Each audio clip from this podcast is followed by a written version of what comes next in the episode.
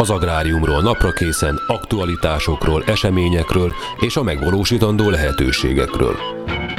Agrozóna.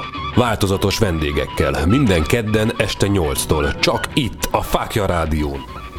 Együttműködő partnerünk az Agrotrend csoport.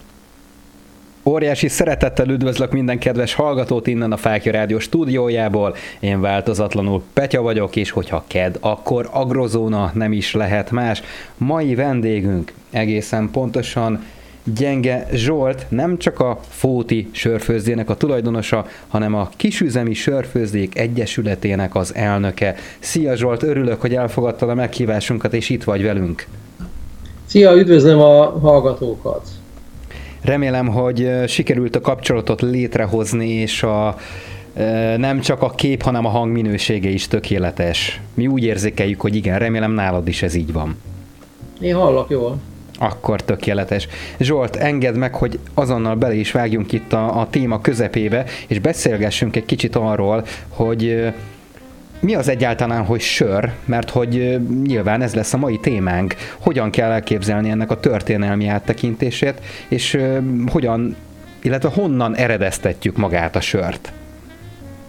Hát a sörnek hívjuk a gabonából erjesztett uh, italt, ugye ennek a története sok ezer évre Mezopotámiába megy vissza, de hát a, azt a mai értelemben vett sört azt azért a középkor vége óta főzik, és ugye az az ízű sör, amit ma iszunk, az mondjuk a 1800-as évek, tehát a 19. század közepétől mondhatjuk, hogy ma is meginnánk, tehát amit a 1500-as, 1600-as években sör gyanánt készítettek, azt nem hiszem, hogy ma lenne olyan ember, aki eh, elfogyasztaná. Alkoholt valószínűleg az is tartalmazott, eh, a komlót azt még, eh, azt nem mondom, hogy nem ismerték, de nem használták a sör ízesítésére, úgyhogy maradjunk annyiba, hogy az a típusú sör,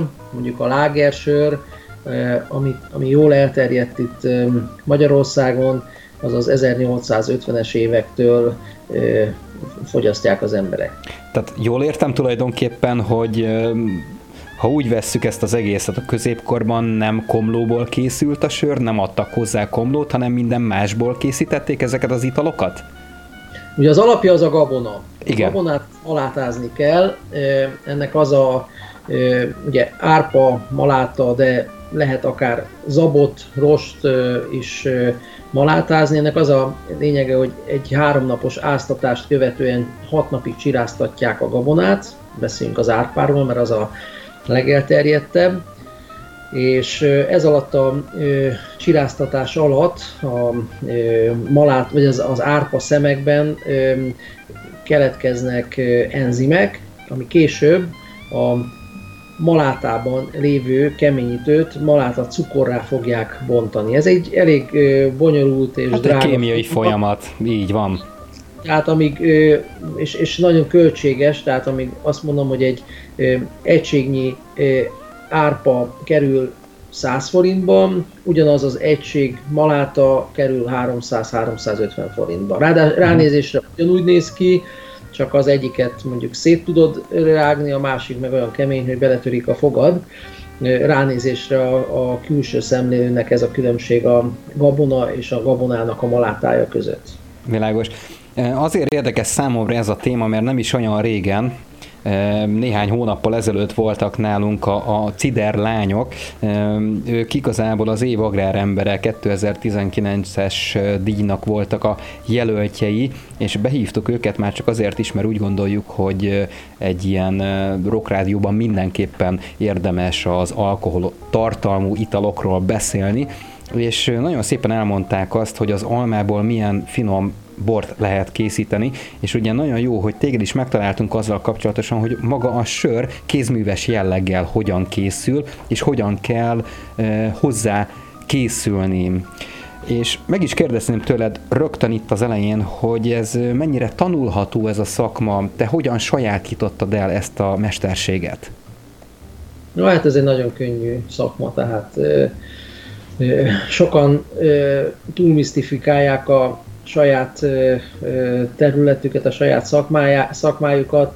Ma rengetegen főznek otthon sört, nagyon sokan ezt az internetről sajátítják el. Aki tényleg mindent betart, itt nagyon fontos nálunk a higiénia és a tökéletes alapanyagoknak a felhasználása, az, és ugye persze kell egy jó berendezés is, az, az jó sört fog gyártani. Persze itt-ott becsúszhatnak hibák, mi nálunk is elő-elő fordul, hogy egy-egy főzet a csatornában landol, de, de nem, egy, nem egy túlságosan bonyolult, nem egy agysebészi munka azért a sörgyártás. Nem hiába, nem hiába főztek nagyon sokat nagymamáink otthon sört, ugye mindenkinek van ilyen családi története, én szerintem, hogy nagymama, nagynéni otthon főztek sört.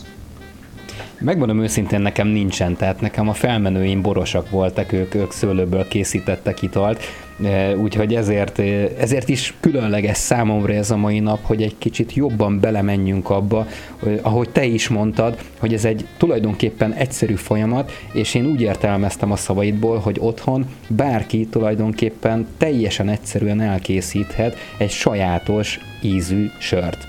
Jól gondolom ezt tulajdonképpen?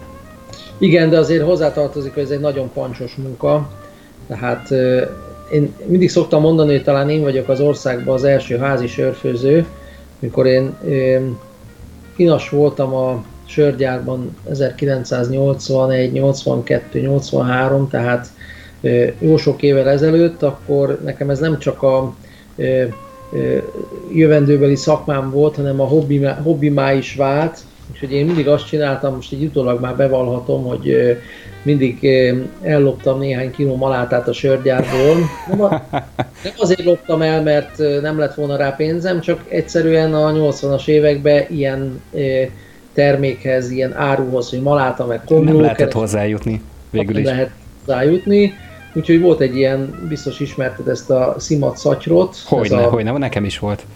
Na hát a szimat szatyorba egy két kilót úgy minden nap ö, ö, hazacsempésztem, és ö, akkor volt már olyan mennyiségű maláta, hogy ebből lehetett ö, sört főzni. Szerdánként a nagymamát kizavartam a konyhából, mondtam, hogy ma hideget eszünk, és én ott gyakorlatilag a nagy vájlingokban, meg ilyen 16-18 literes nagy lekvárfőző edényekben sört kocsvasztottam. Azért tudni kell, hogy még ilyen ö, üzemi ö, körülmények között is azért egy ö, főzetnek az elkészítése 8-9 órát vesz igénybe. Na most otthon a ö, Rezsón vagy a Sparhelten, mert még az is volt ö, gyerekkoromban, bizony a hőátadás az nem olyan tökéletes, mint mondjuk egy kifejezetten erre specializált üzembe. Úgyhogy volt, hogy 10-12 órán keresztül ott szerencsétlenkedtem a konyhába, aztán szereztem a családból két kiszuperált hűtőszekrényt, az egyikre ráírtam, hogy erjesztőpince, a másikra, hogy ászokpince, na és ez volt az én kis sörgyáram. Volt még ehhez egy sztori, ugye annak idején úgy tanultuk a nyelvet, én ilyen, engem anyám a német nyelvre állított rá, hogy volt nekünk ilyen, ilyen cserediák voltam. Az azt jelentette, hogy az NDK-ba találtunk egy, vagy anyám talált egy hozzám hasonló korú srácot, én eltöltöttem kint egy hónapot, ott nem tudtam másmilyen nyelven beszélni, csak németül, aztán cserébe eljött ide a gyerek, ő nem akart megtanulni magyarul, cserébe viszont, amikor nem figyeltem, a hűtőszekrényből megitta a sörömet. Hát én bizony 16-17 éves koromban zokogva vettem tudomásul, hogy a hosszú hónapok alatt elkészített kis ö, csatos üvegben ászokolt söreimet, ő meg a ö, haverja egy délután alatt ö, benyakalta. Szóval, Nekem is könyvbe lábat volna a szemem, megmondom őszintén. De, de igen, teljes mértékben megértelek. Ez, ez azért jó ez a történet, amit most így elmeséltél nekem és a kedves hallgatóknak, mert igazából ebből is kitűnik az, hogy tulajdonképpen tényleg nem uh, vicc az, amit, amit róla mondanak az emberek, vagy az interneten lehet olvasni, hogy tényleg te vagy az az ember, aki a sörforradalomnak a, a magyar úttörője, és hogy tényleg te voltál az az ember, aki elindította a, a kézműves ágazatnak ezt, ezt a szegmensét. Úgyhogy én úgy gondolom, hogy ez egy fantasztikus momentum, főleg ebben a, a részben, ahogy elmesélted, hogy hazavitted a, a malátát, és akkor ebből elkészítetted a bizonyos mennyiségű saját söröket. Főleg, hogy a, még a cserediáknak is ízlett, úgyhogy ez nem hiszem, hogy innentől kezdve negatív fényt vetett volna bármire is. Most akkor innen szeretném behozni azt, hogy tulajdonképpen ez egy olyan momentum, amikor azt mondják, hogy keserű méz, akkor, akkor arról mindenki tud valamit mondani, mert hogy ez egy, az egy akkora kuriózum, akárhogy is nézzük, teljesen mindegy milyen oldalról, az a sörívó, a sörfogyasztó nagyon jól tudja, hogy annak milyen íze van, hol kapható, hol lehet beszerezni, stb. stb. Hogy jött az ötlet, hogy te elkészítsél egy ilyen sajátos készítményt, sört, terméket, úgy értem? 2011-ig kell visszamennünk, illetve még, még messzebbre. Ugye tudni kell, hogy a 90 éve, 90-es évek elején rengeteg kisüzemi sörfőzde létesült. Zárójelben én is a vállalkozói életemet minisörfőzdék építésével, gyártásával, telepítésével kezdtem. Én sokáig nem főztem saját magam sört, hanem gépeket telepítettem, és több mint 300 ilyen sörfőzde épült az 1990-es évek elején. Építettem saját magamnak is itt Fóton egy referenciüzemet, de én ebben sokáig nem ö, gyártottam úgy sört, hogy nem is, nem is én üzemeltettem, hanem kiadtam valakinek ö, bérbe, és ha valahova eladtam egy sörüzemet, akkor ö, itt tanítottuk be az embereket a gépeknek a használatára. Tehát nem az első, első szempont nem a sörgyártás volt, hogy jó söröket készítsünk, hanem, hanem csak az, hogy volt egy egyszerű, világos sör, amit itt a helyi kocsmába eladtunk, és, és gyakorlatilag maga az, hogy az, az üzemnek a működtetését megtanítsuk a, a partnerekkel. Igen, igen, igen. Aztán 2010-11 környékén megkeresett engem néhány fiatal gastroblogger srác, hogy ők fejükbe vették, hogy meghonosítják Magyarországon a, azt, ami már Amerikában két évtizede akkor folyt, ugyanis ott a Carter elnök utolsó évében liberalizálták a házi sörfőzést, és gyakorlatilag mindenki otthon elkezdhetett sört főzni. Ugye ez még 2010-11-ben Magyarországon nem volt így, gyakorlatilag nem lehetett otthon sört főzni.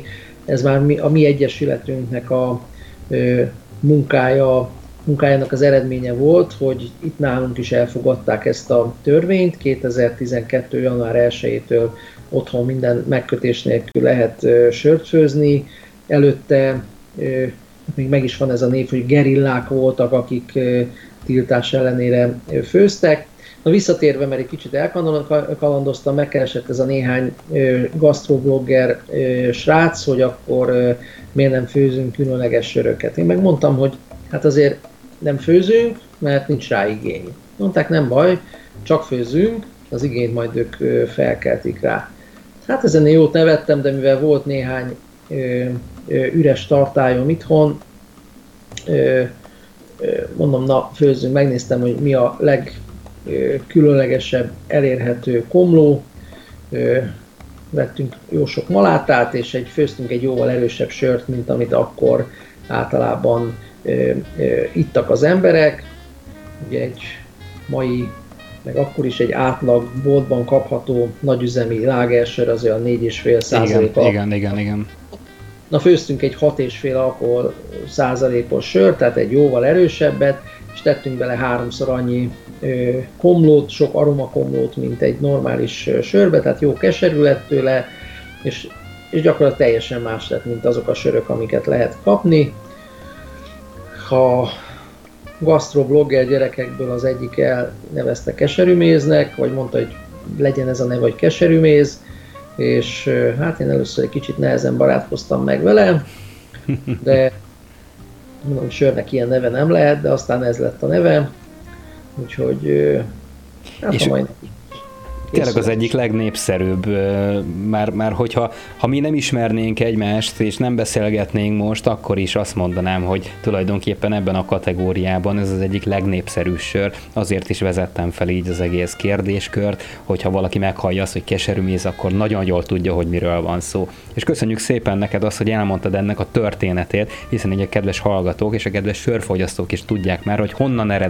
eredeztethető maga a keserű méz, és hogy mi volt ennek ennek a története. Még mielőtt tovább mennénk egy picit egy ilyen technológiai szegmensre, mert hogy úgy gondolom, hogy ez is egy nagyon-nagyon fontos kérdés ebben a kategóriában. Én azt mondom, hogy mivel az idő a legnagyobb ellenségünk, ezért most menjünk el egy nagyon rövid szünetre, hallgassunk meg egy zenét természetesen a hozzánk megszokott vicces hangulatban, és utána innen folytatjuk a reklám után. Addig a hallgatótól azt kérem, hogy ne menjenek messzire, tőled meg az, hogy ne bontsd a kapcsolatot, maradj itt velünk, és innen fogjuk folytatni a szünet után.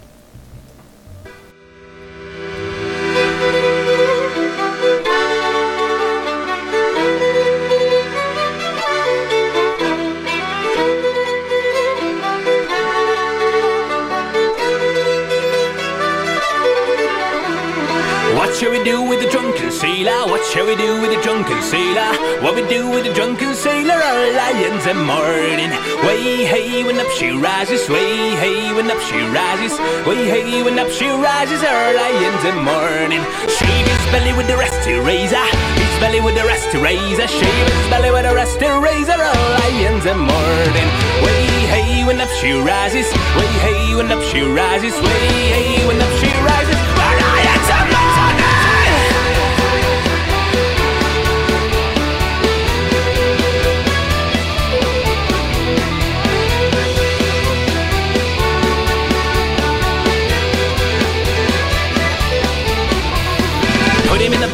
A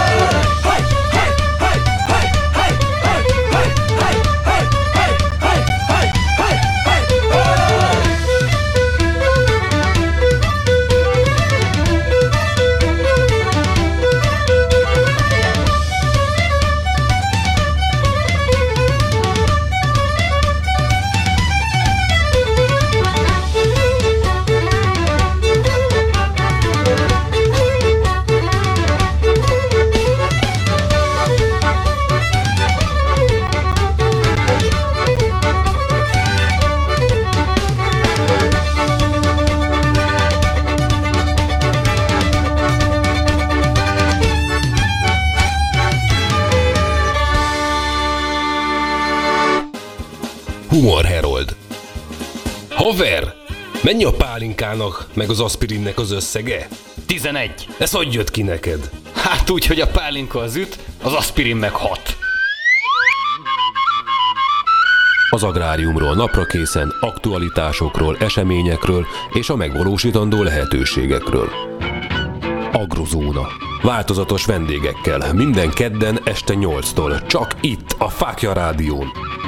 Együttműködő partnerünk az Agrotrend csoport. Óriási szeretettel üdvözlök újra minden kedves hallgatót itt a Fákja Rádió stúdiójából. Én változatlanul Hajósi Petya vagyok, a mai kedves vendégünk pedig a Kisüzemi Sörfőzdék Egyesületének az elnöke, azaz Gyenge Zsolt. Szia Zsolt! Hello, sziasztok! Az elő, előző etapban nagyon sokat beszéltünk arról, hogy igazából mi az, hogy sör egyáltalán, hogyan ezt kell ezt elképzelni, és hogy milyen életutat jártál be annak függvényében, hogy te ezt folytasd, és hogy nagy szeretetet és szívet tegyél bele. Én úgy gondolom, hogy ez sikerült, én voltam a sörfőzdétbe, és valóban nem csak a kínálat nagy, hanem az a szeretet is, ami körbeveszi az embereket, amikor belépnek azon a szép székely kapun. Zsolt, egy dologra nagyon-nagyon kíváncsi vagyok. Ugye itt beszéltünk magáról egy picit a technológiáról, erre most szeretnék még jobban kitérni, hogy hogyan kerül a palackokba ez a finom nedű. Hát az a legvége, amikor palackokba kerül, előtte azért a sörfőzés folyamatát végig kell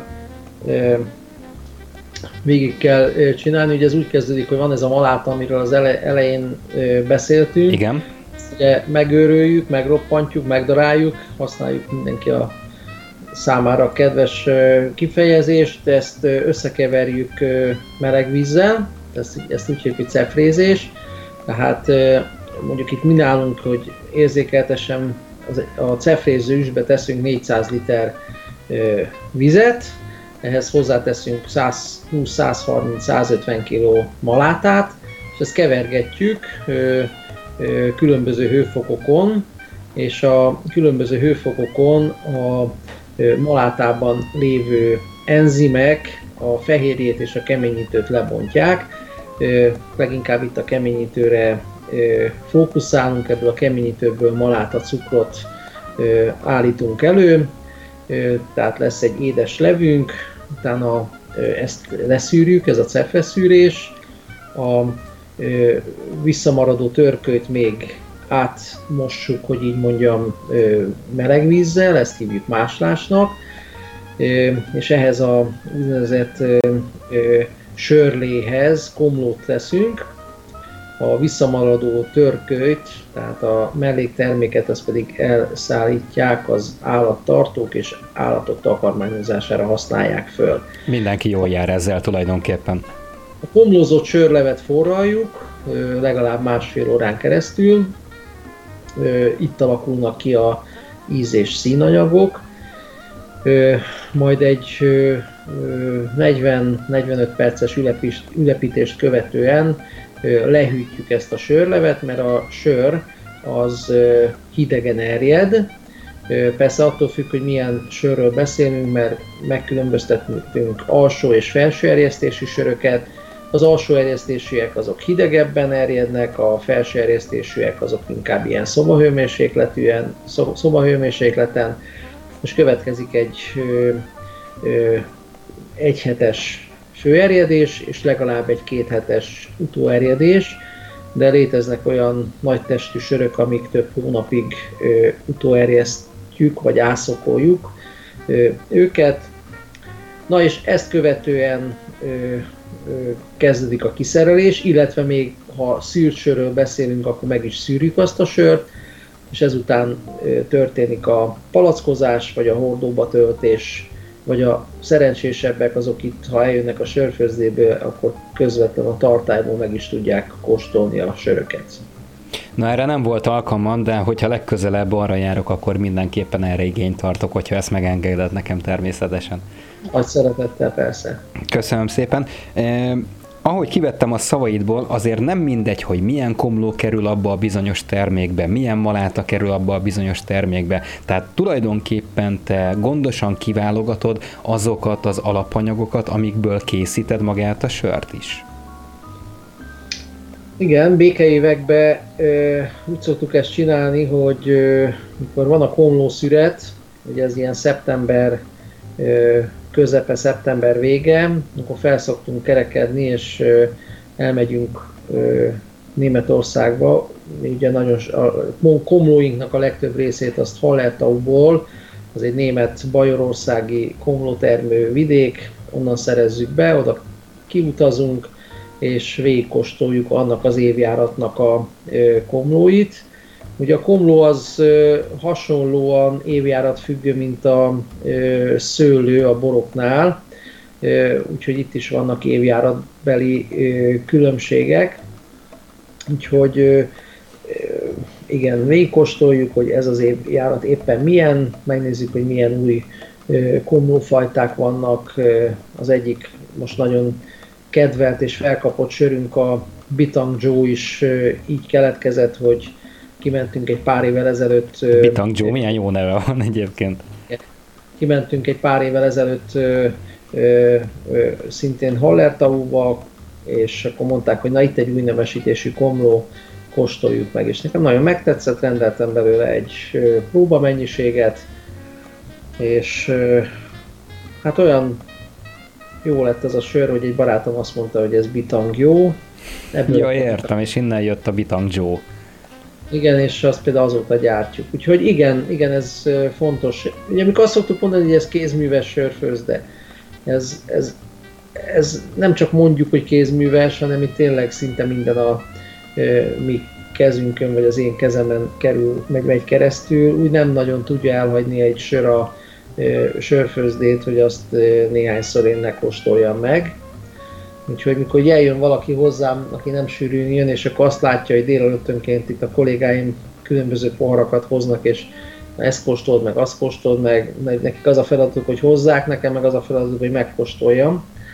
Úgyhogy hát az így az ember könnyen alkoholistává válik, de tényleg nem. Hát azért csak nem. Napi, napi 5-6 5-6 tételt azért ezt nekem meg kell kóstolnom valahogy többet. Hát ez a sörmesternek a feladata, nem? Tulajdonképpen. Hát persze, én, én erre tettem fel az életemet, úgyhogy nem panaszkodom. És Zsolt, gondolkodtál azon, hogy picit lerövidítsd a, a kilométereknek a mennyiségét, és mondjuk Magyarországon belföldön belül teszem azt, vásárolj komlót, vagy teszem azt termesszél saját magadnak, saját minőségű komlót?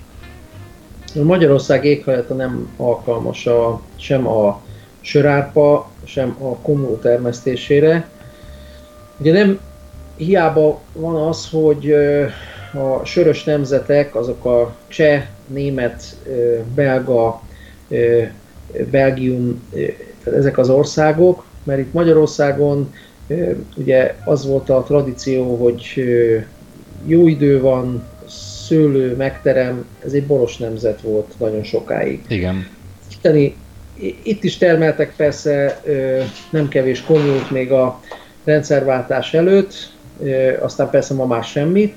Ennek két oka van, van egy gazdasági oka, és van inkább egy mezőgazdasági, egy meteorológiai oka. A komú... hát ez a szélsőséges időjárás, gondolom ez befolyásoló tényező. Igen, a komlónak a hűvös, csapadékos nyár kedvez, mondjuk az, ami az elmúlt egy hónapban volt, mondjuk ma már meg egy pár napja jó idő van, de emlékszünk, hogy milyen idő volt. Na, hogyha mindig Igen. ilyen idő lenne Magyarországon, meg mindig ilyen nyarak lennének Magyarországon, akkor lehetne komlót termeszteni, mert ez, e, erre van szüksége a komlónak, de azért Magyarországon nem ilyenek a nyarak, és azért még van előttünk egy augusztus, ami valószínűleg azért jó meleg lesz. Szóval röviden összefoglalva a mi éghajlatunk arra, hogy jó minőségű komlót termesszünk, nem alkalmas. Uh-huh. Ha már ennyire belementünk így a mezőgazdasági tényezőkbe, akkor kénytelen vagyok megkérdezni azt is, hogy ha nem a komlót vesszük gorcső alá, hanem az összes többi hozzávalót, teszem azt mondjuk az árpát, a malátát, vagy azokat az összetevőket, amiből ti is szoktatok sört csinálni, akkor ebben gondolkodtál-e, hogy teszem azt mondjuk megvásárolsz egy búzatáblát, és akkor csak te gazdálkodsz azon a, a földön, és abból a búzából készíted, teszem azt a búzasört. Na, ez meg azért nem működik, mert azért több, több dolog miatt, tehát azért ezek különböző szakmák. Tehát ha én most ö, ö, egy mezőgazdasággal foglalkozó parasztember vagyok, akkor én, én azzal fogok foglalkozni, és nem fogok sört gyártani. Ezek, ez, ez, ezek teljesen, múltkor voltam egy, egy nagyon érdekes megbeszélés, a helyi országgyűlési képviselő elhívott minket agrár agráriumban dolgozó szakembereket, és ott pont egy ilyen teljes gazda panaszkodott arról, hogy ő, ő nem akar sajtot gyártani. Ő, ő, ő gyakorlatilag tejet akar, tejet akar termelni, de viszont rá vannak a, a sajtkészítők arra szorítva, hogy csak az gyárthat sajtot, aki tudja igazolni, hogy neki vannak tehenei. Ez egy, ez egy buta dolog, mert tényleg ne vonjuk össze ezeket a dolgokat, hagyjuk meg a, a, a termelést, tehát a, az alapanyag termelést annak, aki ahhoz ért, a sörgyártást vagy a túrógyártást megint annak, aki ahhoz ért. Ez, a, ez az egyik oka, a másik meg, ahogy mondtam, ugye árpából vagy a búzából malátát csinálni, az egy nagyon-nagyon bonyolult dolog, ezek, ezekre nagy, hatalmas maláta gyárak vannak. Magyarországon különben összesen egy ilyen maláta gyár található városban. Kis körülmények között nem igazán éri megcsinálni. Különben én vagyok az egyetlen, akinek Magyarországon az elmúlt Isten tudja pár évtizedben saját kis maláta gyáram volt. Pár évig próbálkoztam vele, üzemeltettem, aztán alig vártam, hogy jöjjön egy vevő, aztán jött egy Koreából egy vevő, és elvittem, úgy örültem neki, mert ugye a jó minőségű malátát csináltunk, de, de, de nagyon, nagyon drága volt üzemeltetni, úgyhogy ezt, ezt ilyen kicsibe néhány tonnás néhány tonnás mennyiségben ezt nem éri megcsinálni. Úgyhogy a, a, malátát azt nagy malátagyáraktól kell megvásárolni, most vagy megveszünk itt attól az egytől, ami Magyarországon van, vagy Ausztriából, Németországból, Szlovákiából, Csehországból, tehát ez, ez nem, nem járható út, amit felvetettél. Uh-huh, világos, világos. Tehát tulajdonképpen az összes többi terméket, hogyha mondjuk az, az búzasör, vagy, vagy árpából, rosból, bármi másból készül, akkor azt ugyanúgy felvásárolod a magyar gazdáktól, vagy ahonnan éppen lehetséges. Valahol, tehát nem a, gazd, nem a gazdától, mert mondom, ez egy nagyon-nagyon bonyolult folyamat, az, amit a gazda megtermel, az egy gabona. Uh-huh. Gabonát malátázni kell, az egy borzalmasan bonyolult folyamat. Értem. Ezt is mondtam azt, hogy ami 100, 100 forint egy egység gabona, 300 vagy 350 forint egy ugyanolyan egység maláta. Igen. Tehát ez egy nagyon bonyolult folyamaton megy keresztül az, az, az a gabona, amíg abból maláta lesz, és na, igazából ennyi. Értem, jó. Köszönöm szépen a válaszodat is ezzel kapcsolatosan, mert úgy gondolom, hogy ez is maximálisan közelebb vitt minket ahhoz a valósághoz, ami a magyar sörgyártásban jelen van éppen jelen pillanatban, és mivel az idő a legnagyobb ellenségünk, mint minden nap, minden műsorban, ez sajnos az agrozónát sem kerüli el. Én azt kérem a kedves hallgatóktól, hogy most menjünk el egy nagyon rövid szünetre, innen folytatjuk majd a műsorunkat, és még néhány nagyon-nagyon fontos kérdést szeretnék neked Zsolt feltenni, úgyhogy most a szünetre elmegyünk, de aztán jövünk vissza, kérlek maradj velünk te is addig a kedves hallgatókkal együtt.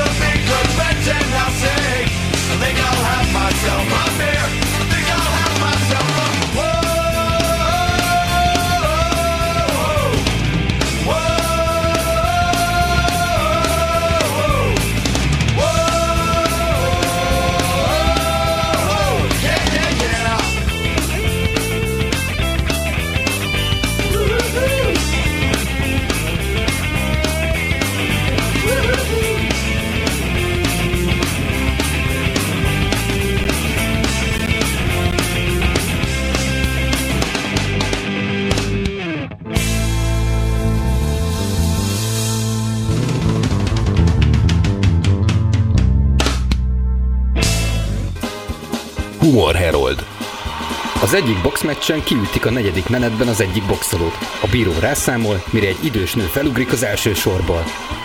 Ismerem a pasast a buszról! Tudja, hogy nem fog felállni! Az agráriumról napra készen, aktualitásokról, eseményekről és a megvalósítandó lehetőségekről. Agrozóna. Változatos vendégekkel, minden kedden este 8-tól, csak itt, a Fákja Rádión. Együttműködő partnerünk az Agrotrend csoport. Óriási szeretettel üdvözlök újra minden kedves hallgatót innen a Fákja Rádió stúdiójából, én változatlan a Hajósi Petya vagyok, és a mai vendégünk is változatlan, hiszen Gyenge Zsolt van nálunk, a Kisüzemi Sörfőzdék Egyesületének az elnöke, valamint a Fóti Sörfőzdének a tulajdonosa. Zsolt, nagyon sok dologról beszéltünk itt az elmúlt időszakban, az el- első kettő etapban nagyon sok olyan információt elmondtál nekem, ami nagyon-nagyon hát hogy is mondjam, nem az, hogy érdekes volt, hanem egy picit felnyitottad a szememet azzal kapcsolatosan, hogy azért ez a kisüzemi sörfőzés sem úgy működik, ahogy azt az egyszerű ember elképzeli. Tehát, hogy azért ennek azért vannak buktatói, oda kell rá figyelni, meg kell nézni azt, hogy ki mit, hogyan és mit csinál, miért csinálja, stb. stb. Úgyhogy én ezt köszönöm neked, hogy igazából így az útra tereltél, és egy picit megmondom őszintén kedvet kaptam a sörfőzéshez. Úgy házilag otthon. Viszont ami még szerintem nagyon-nagyon fontos itt az utolsó etapokban, az kettő darab olyan nagyon-nagyon fontos kérdéskör, mint például, hogy az elmúlt időszakban neked volt egy sajtótájékoztatód ezzel kapcsolatosan. Ha jól tudom, az Együs Egyesület nevében voltál jelen. Mi történt ott, és mit sikerült határozni, mit sikerült elérni ezzel kapcsolatban? Ez egy hosszú történet, a 1990-es években, amikor a rendszerváltást követő pár évben néhány ö, multinacionális ö, vállalkozás fölvásárolta a nagy magyarországi sörgyárakat, akkor ők ö, gyakorlatilag egy olyan üzletpolitikát kezdtek el folytatni itt Magyarországon, hogy óriási harcot folytattak egymás ellen, és ennek mi, kisüzemi sörfőzdék lettünk, lettünk a vesztesei, de gyakorlatilag egy annyira agresszív üzletpolitikát folytatnak, hogy elzárják a ö, értékesítési ö, vonalakat. Csatornát. ö, Mi előlünk. Tehát, ö, Mhm. hogy, é- hogy érthető legyek, ö, elmész egy ö, ö, étterem előtt, vagy mondjuk sétálsz a Váci utcába, akkor azt látod, hogy minden ö, ö, vendéglátó helyen kint van valamelyik multisörgyárnak a ö, logója. Tehát ezek a nagy világító táblák, napernyők, stb. Ott azon a helyen kizárólag annak a ö, multinak a ö, sörét lehet kapni. Mi hiába megyünk oda, hogy szeretnénk betenni egy csapra a mi sörünket, olyan szerződéseket kötnek hosszú évek óta a ö, horeka szektorban, a vendéglátókkal, hogy ö, megtiltják azt, hogy egyéb más gyártó sörei megjelenjenek. Mi 2011 óta ö, harcolunk ez ellen, vagy küzdünk, vagy most ez hülye szó ez a mai világban, de tényleg mindent megpróbáltunk azért, hogy oda bekerüljünk, és erre nem, nem, nem, nem, nem volt semmilyen lehetőség. Többször fordultunk a gazdasági versenyhivatalhoz, ezek a multik a GVH előtt szépen eljátszották, hogy hát ők mindent megtesznek ahhoz, arra azért, hogy mi ott piachoz jussunk, de hát ezek ez gyakorlatilag gyakorlatilag a GVH-t is megvezették.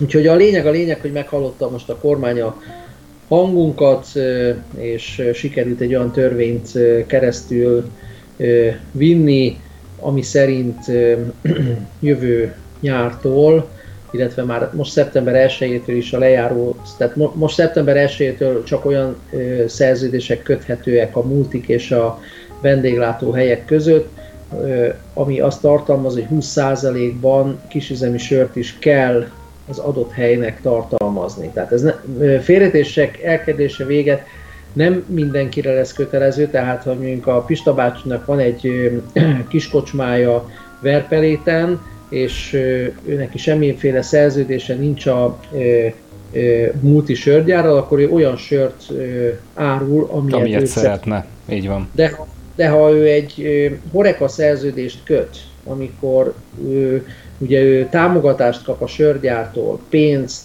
palipát, fegyvert, napernyőt, hamutartót, mindenféle dolgokat, Igen, igen. akkor ott neki kötelező lesz 20%-ban kisüzemi sört tartani. Ez a mi számunkra nagyon fontos, hogy példákkal érzékeltessem. Egy boros példa, ugye boros nemzet vagyunk, fogod magadat, beülsz az autóba, és elautózol a családba, családdal Szépasszony völgybe, ugye az egyik leghíresebb magyar boros ö, vidék, Így van. É, és azt mondod, hogy bemész az első borpincébe, és azt mondod, hogy hát kérek szépen egy pohár egri bikavért.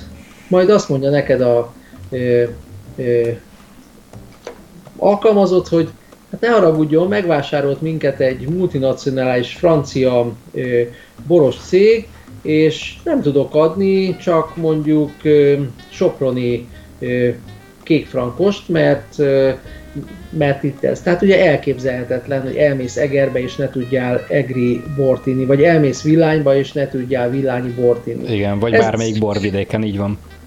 Ezzel szemben eljössz Fótra, egy közel 20 ezer lakosú kisvárosba, és bemész egy vendéglátó helyre, és azt mondod, hogy kérsz fóti sört, és azt mondják, hát nincs fóti sör, gösszer van. Uh-huh.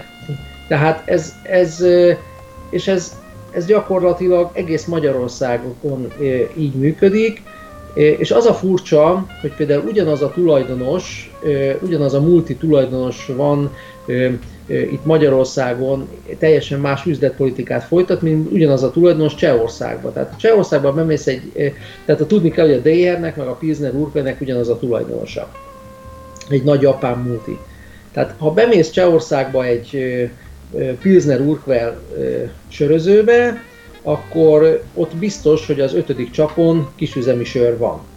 Itt a ö, csapolt sörök piacán tűzzel vassal írtják a kicsiket, illetve egymást is, tehát ott csak ők lehetnek. Na most ezzel ellen fogadták el ezt a törvényt, és hát most ezen, ez, ezen jön a nagy munka, hogy ezt be is lehessen tartatni velük, mert már most jönnek a trükkök, hogy hogy, hogy akarják kikerülni, de én nagyon remélem, hogy jövő év közepére, mikor a fogyasztó elmegy és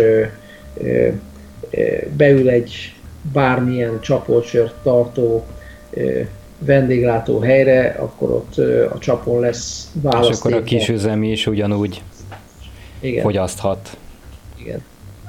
Igen. Persze, persze aki, aki szeretné a hagyományosan megszokott régi sörét inni, annak nem lesz kötelező ugye kisüzemit fogyasztani, mert most Persze. a multik ezzel, ezzel ijeszgetik a vendéglátósokat is, meg a fogyasztókat is, hogy jaj, most majd nem tudod inni a kedvenc, nem akarok itt most márkákat mondani megint, kedvenc megszokott sörödet, de azok a sörök, azok ugyanok, ugyanúgy ott lesznek a csapon. Csak, csak lesz mellette még, így van. mellette Teljesen érthető. De egyébként ez lenne a normális, és szerintem ez lenne a jó. Néhány, néhány évvel ezelőtt egyébként voltam Angliába, uh, több városban is jártam, és az egyik Thornbury-be volt egy ilyen, képzeld, el, ez egy kis város egyébként. Na most ott bementem egy teljesen átlagos angol pubba, na most ott alapból úgy nézett ki a sörcsap, hogy 25 volt belőle, de szó szerint. És hogy nyilván ott voltak a, a tipikus angol márkák, világmárkák is mellette, de a nagy része az viszont a helyi sör volt, és, és azokat itták a helyi emberek is leginkább. Tehát, hogy innen jött tulajdonképpen ez a gondolatmenet is, amit te most elmondtál nekünk, hogy nagy valószínűség szerint van arra esély, hogy itt Magyarországon is a kisüzemi sörfőzdék úgymond egy méltó helyet kapjanak a, a sörözőkben, pubokban, stb. stb. De még mielőtt válaszolnál erre a kérdésre, muszáj vagyok be olvasni néhány chat üzenetet, mert érkezett hozzánk szép számmal. Hát Tamás csak annyit írt, hogy ő szereti a sört, ezt köszönjük szépen, mi is. Ezen kívül Ja igen, a mi is, ez, ez volt egy válasz. Csilla még annyit írt nekünk, hogy ő bajor sört szokott inni, de hát nagyon hiányzik neki az otthoni is. De gyerekek, a sajátunkat csak mi tudjuk megvédeni. A zene jó, remélem sikerül. Köszönjük szépen ezeket a hozzászólásokat, ezek fantasztikus élmények, nem csak nekem, nem csak a stábunknak, úgy gondolom a kedves vendégünknek és a kedves hallgatóknak is. Zsolt, hogy gondolod ezeket a szösszeneteket, amik így, így összefonódnak most a jelen pillanatban ezen az estén, hogy beszélünk egy témáról, hozzászólnak kedves hallgatók, vendégek ehhez, és ö, nagyjából hasonló dologra tudunk kiukadni, amit egyébként te is felvázoltál. Mi ennek a hazai sörfőzésnek a jövője szerinted? Mert én úgy látom, hogy egyre több és több az a kisüzemi sörfőzde, aki megjelenik, de aztán valamiért egy bizonyos idő után nem tudja folytatni. Mi lehet ennek az oka? Azért pont ez a törvény az, amivel nagyon reménykedünk, hogy lehetőséget ad nekünk. Ugye gombomódra szaporodnak a kisüzemi sörfőzdék, és hát azért, ha minden abba a mederbe ment volna tovább, amiben eddig haladtunk, akkor azt kell mondanom, hogy több a Eskimo, mint a fóka. De, de nagyon remélem, hogy most nyílik a piac, és akkor mindenkinek lesz lehetőség. Tehát eh, a magyarországi ö, ö, sör piacnak a 3%-át teszi ki a kisüzemi sörfőzdéknek a ö, piaca. Ö, ha mindenki csúcsra járatná a ö, berendezését, akkor ez olyan 8-10% ö, között lenne. Ez a törvény most erre nekünk lehetőséget ad, akkor, hogyha ezt be is tartják és be is tudjuk tartatni. És egyébként a kisüzemi sörfőzdék, ők árban tudnak-e versenyezni a multikkal, így, ha tudjuk ezeket az információkat, amit elmondtál nekünk? Hát persze, ez is, tehát vannak itt ilyen, ilyen hibás sztereotípiák, hogy kisüzemi sör az drága, meg sok ilyen hasonló. Persze, vannak minden sörfőzdének drága sörei, egy, egy Russian Imperial Stout típusú sört nem lehet összekeverni, meg összehasonlítani egy pilzeni sörrel. Tehát egy minden kis sörfőznek, vagy, vagy inkább úgy mondom, a legtöbb kis sörfőzdének van versenyképes áru, jó ivósöre a, mondjuk a multiknak a prémium söreivel. Persze vannak nekünk is olyan söreink, amiből 1500 forint egy palack, de hát az gyakorlatilag 12% alkoholtartalmú, 6 féle malátából, négyféle komlóból készülő sör, az teljesen, az almát almával, körtét körtével ö, hasonlít össze, de röviden ö, válaszolva a kérdésedre, igen, van. Köszönöm szépen, én maximálisan meg is kaptam erre a választ. E, igazából itt a műsorunk végén már csak egyetlen egy dologra vagyok kíváncsi, hogy azok a kedves hallgatók, akik eddig még nem ismerték a Fóti sörfőzdét, vagy esetleg azokat a termékeket, amiket te állítasz elő, illetve a te csapatod, azokat hol lehet beszerezni, hogyan tudnak megismerkedni ezekkel az italokkal, stb. stb. Hát ugye van egy honlapunk, ahol fönt van nagyon sok kereskedelmi partnerünknek az elérhetősége.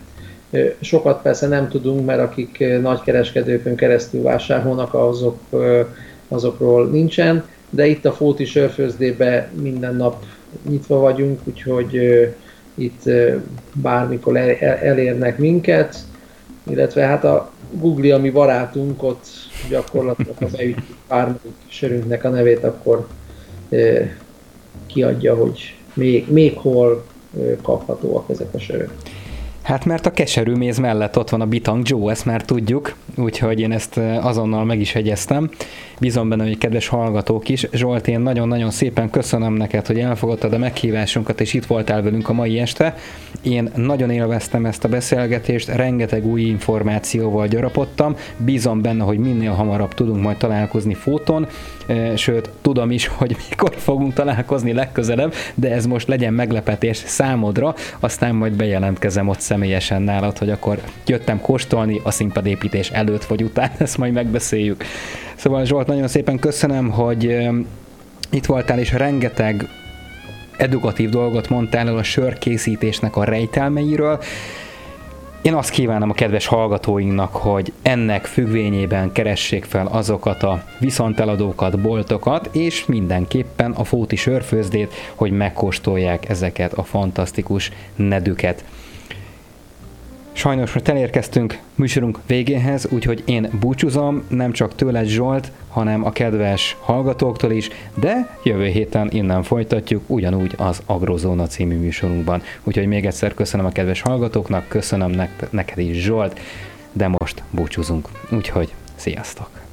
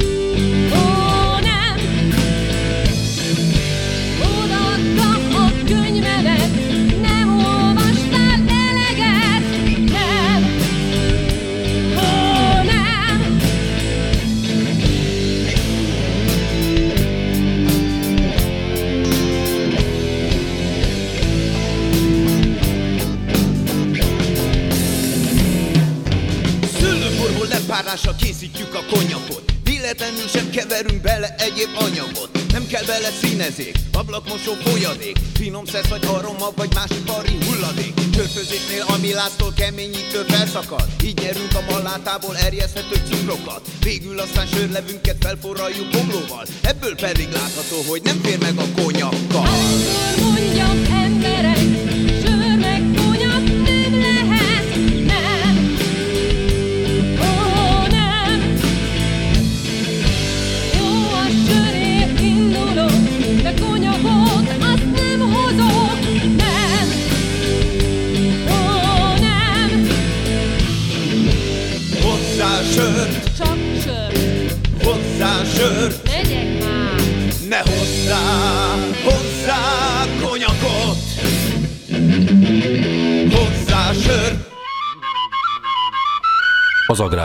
napra készen, aktualitásokról, eseményekről és a megvalósítandó lehetőségekről.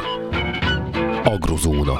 Változatos vendégekkel, minden kedden este 8-tól, csak itt, a Fákja Rádión. Együttműködő partnerünk az Agrotrend csoport.